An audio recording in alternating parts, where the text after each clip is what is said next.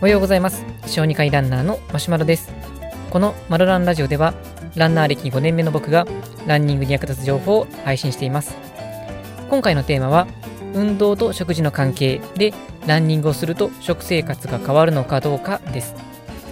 でランニングを続けている僕の感覚では、まランニングをすると食生活もいい方向に変わるんじゃないかなというふうには感じています。まあ、ただ、まあ、中には運動すると、まあ、食事量が増えるのでダイエットの、ダイエットには意味がないんじゃないかっていう意見もあります。まあ、この意見っていうのは、あのー、まあ、理由としてコルチゾールっていうホルモンがあるんですけれども、まあ、そのホルモンの、まあ、いくつかある作用の一つに食欲が増えるというものがあります。で、まあ、コルチゾールっていうのは体に負荷がかかるときに出てくるんですけれども、運動でも出てきますので、ランニングがすればコルチゾールも増えて、結果的に食事量が増えてしまうから意味がないという、そういう意見です。あ、まあ、なるほどなっていうふうに思ったりはするんですけれども、まあ、ただ、まあ、これも職業病だと思うんですけれども、じゃあこういうの聞くと、まあ、本当にまあ理論としては納得できるんですけど、まあ、本当に結果的にそのランニングによって出ていたコルチゾールで食事量が増えて、まあ、太ってしまう方向に行くんだろうかっていうことが、まあ、どこまで証明されているのかなっていうことが、まあ、気になってしまいます。まあ、というわけで気になると、まあ、あの論文ざーっと調べていくんですけども、あ、のこういう時にまあすぐ見つか、まあ、すぐに答えが見つかることもあったりなかったりするんですけど、まあ、今回は、ま、ざっと調べただけですと、まあ、ランニングとあのコルチゾールの関係、これについては結構いろんな、まあ、論文があって、まあ、高齢者でどうかとか、あの疲れていることと関係してるんじゃないかとか、本当にいろんな論文が出てきたんですけれども、ランニングで出たコルチゾールによって、まあ、食事がどうなるかっていうのが見つけられなかったので、まあ、もしこの、えーと、関係について論文している方がいたら、ぜひ教えていただけたらなと思います。まあ、実際僕の調べ方が悪いだけかもしれませんし、まあ、の、まあ、何年も前に出た論文だったりすると、なかなか探せなかったりするので、まあ、僕が行き着かなかったかもしれません。まあ、というわけで、まあ、ランニングによって食事量が増えるかどうかっていうのは、まあ、あの少なくとも、まあ、今回はっきりしなかったという状況ではあるんですけれども、まあ、その論文を探している中で、まあ、ちょっと面白いものがあったので、まあ、紹介したいなと思います。で、それはあのどういうものかというと、有酸素運動をすればするほどいい食生活パターンになるというような内容の論文です。で、まあ、論文のタイトルなんですけれども、えーとままあ、訳すと、まあ、あの若者における15週間の運動に運動によって食事パターンがどういうふうに影響したのかっていう、そういう内容のものです。英語のタイトルは The Influence of 15-Week Exercise Training on Dietary Patterns Among Young Adults っていう、そういう、えー、ものです。えっ、と、それで発音悪かったかもしれませんので、概要欄にあのタイトル載せておきます。それまた見てください。で、これ、まあ、どういった検討したものかと言いますと、あのまあ、対象となった大学があるんですけれども、そこの、まあ、おそらく学生さんだと思うんですが、その学生を対象に15週間、だいたいまあ4ヶ月弱ですね、の運動プログラムを終えたときに、食事パターンがどういうふうに変わったのかということを検討したものです。で、まあ、どういう運動かというと、まあ、30分のジョギング相当のユンサーソ運動を1週間のうちにま3日行うというもので、で個人個人の希望で、あ、もっとやりたいなっていう人は、まあ、それ以上運動してもいいよっていう、そういう設定です。で、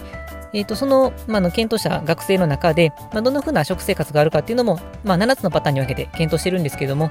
あのまあ、大事になってくるのが、まあ、身長型、身長型って訳したらいいかどうかわからないんです一応身長型パターンっていうふうに僕訳したんですが、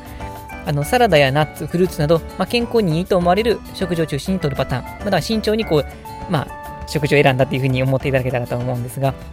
まあ、そういうパターンであるとか、あとアルコールのパターンとか、あの、感触を取ってしまうパターンとか、こういうことを、まあ、7つに分けて、それぞれどういうふうに変化したかっていうことを検討していました。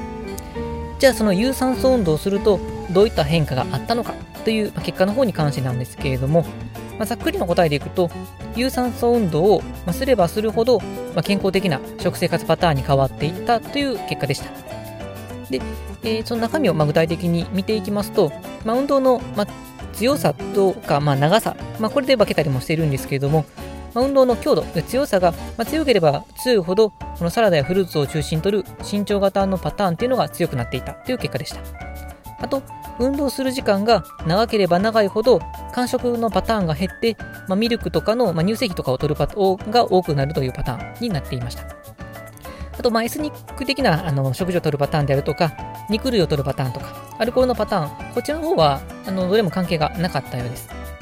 まあ、つまりこの結果から何が言えるかというと、有酸素運動をしっかりとした強度で長くやるということによって食生活パターンとして間食が減ってきて健康的なものを摂取していくというパターンに変わっていくということです。でこの論文の中ではこの運動プログラムを結局、まあ、しっかりできた人とやっぱりまあできなかった人これは出てきますのでそういうふうに分けても分析しています。この結果っていうのは、まあ、大体こう想像した通りなものなんですけれどもしっかりとプログラムをこうできた人っていうのは、やっぱりあの健康的な食生活パターンになっていって、ま、できなかったっていう人は、例えば間食を減らなかったりと、ま、十分なプラスには働いていなかったという結果でした。